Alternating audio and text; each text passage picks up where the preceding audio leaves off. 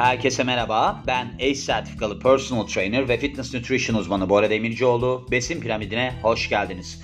Bu bölümümüzde kerevizden bahsedeceğiz. Kerevizin erkek sağlığı açısından etkileri nelerdir? Çünkü çok önemli bir konu. Önemli bir konu derken şöyle. Şimdi biliyorsunuz mitle bilim hep karşılıklı oluyor. Yani efsane mi gerçek mi kısmında. Diyorlar ki mesela kereviz tüketmek evet adamı adam yapar filan diyorlar. Böyle çok görmüşsünüzdür.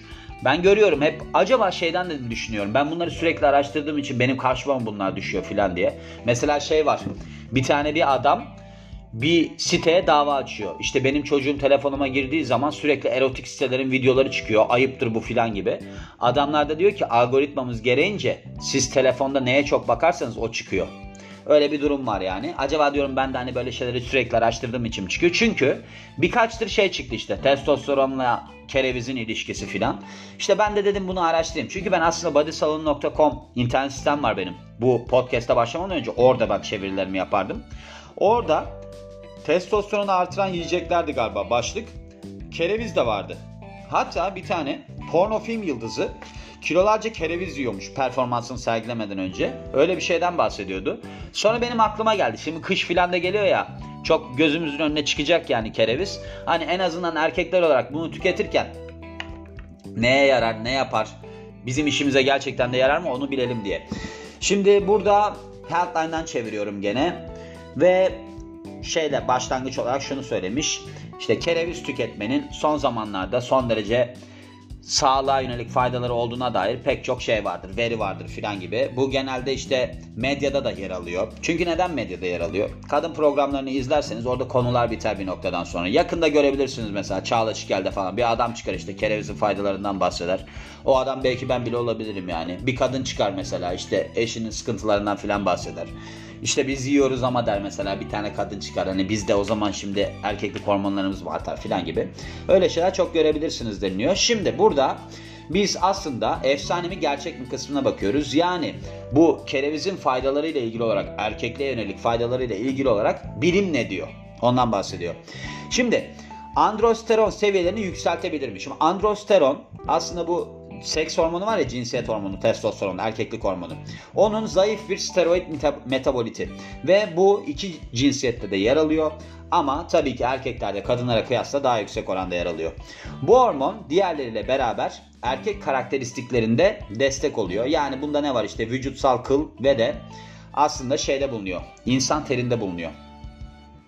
Pek çok işte medya kaynağında şeyin kerevizin böyle bir sürü bu tarz şeylerle dolu olduğundan filan bahsediyor. Yani androsteronla dolu olduğundan bahsediliyor. Ve böylece de deniliyor ki işte sizin testosteron seviyelerinizi yükseltir ve de erkekte cinsel isteği artırır.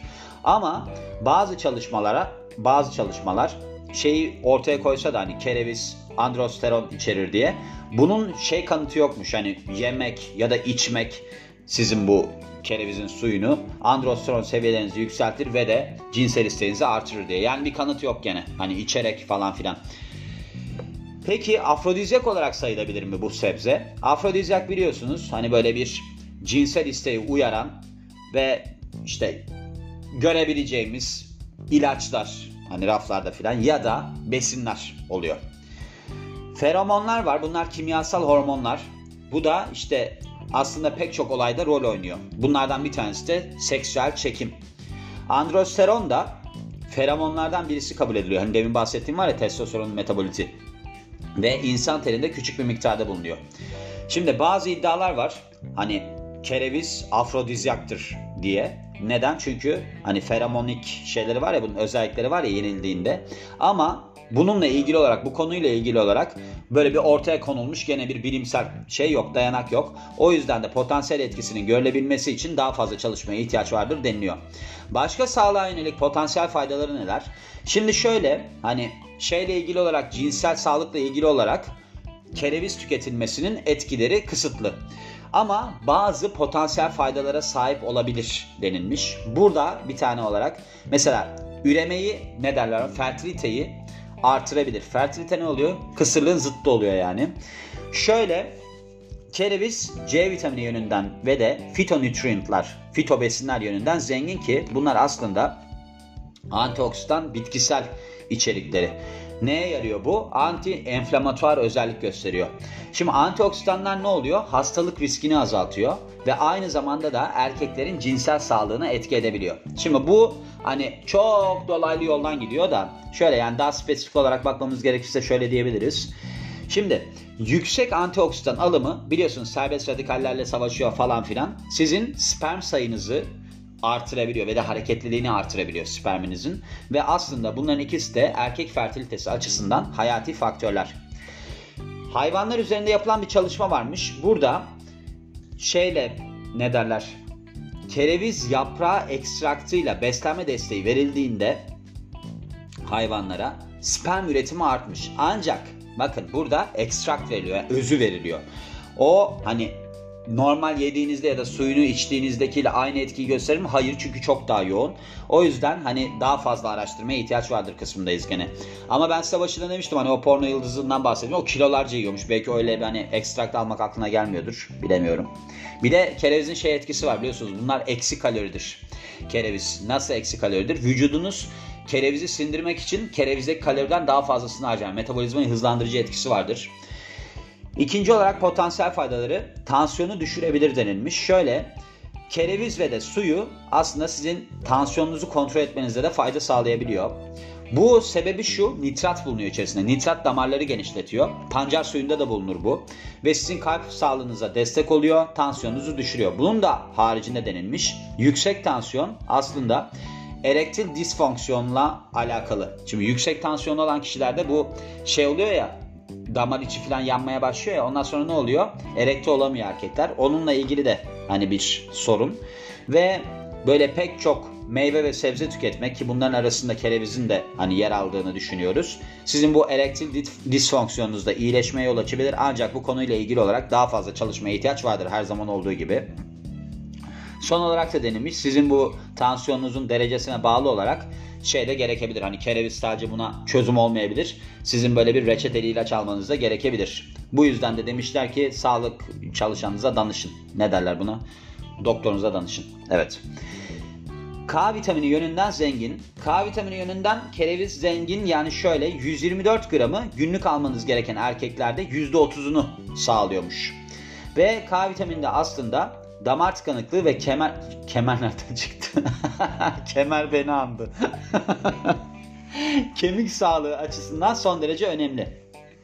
Şimdi şöyle her ne kadar bazı bağırsak bakterileri K vitamini üretseler bile bu besinsel kaynakları günlük ihtiyacı karşılamak açısından son derece önemli ki bu da zaten şeymiş günlük olarak erkeklerde alınması gereken miktar 120 mikrogrammış.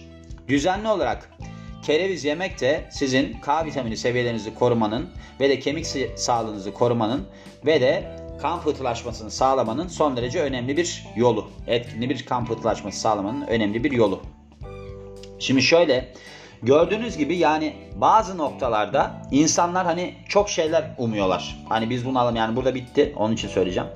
Şimdi diyorlar ki mesela biz şöyle yapalım böyle yapalım düzelsin. Bakın her şeyi böyle noktalardan düşünürseniz hani ne demiştik biz daha önceden mesela işte bende böyle bir enflamasyon var galiba deliler gibi yemek yiyeyim ama şey yiyeyim zencefil içeyim beni kurtarsın.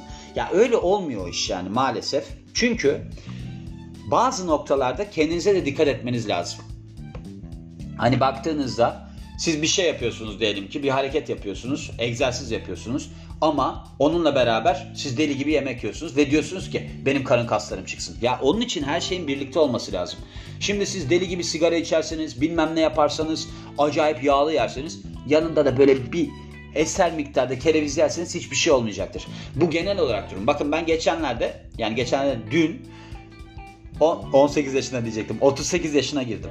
38 yaşına girdiğimde bir tane arkadaş var. Sevdiğim bir arkadaş Kerem diye. O dedi ki bana abi sen dedi nasıl 38 yaşındasın ya hiç öyle görünmüyorsun. Ya ben de böyle çok genç duran birisi değilim ama şöyle ben fizik olarak tabii ki iyiyim.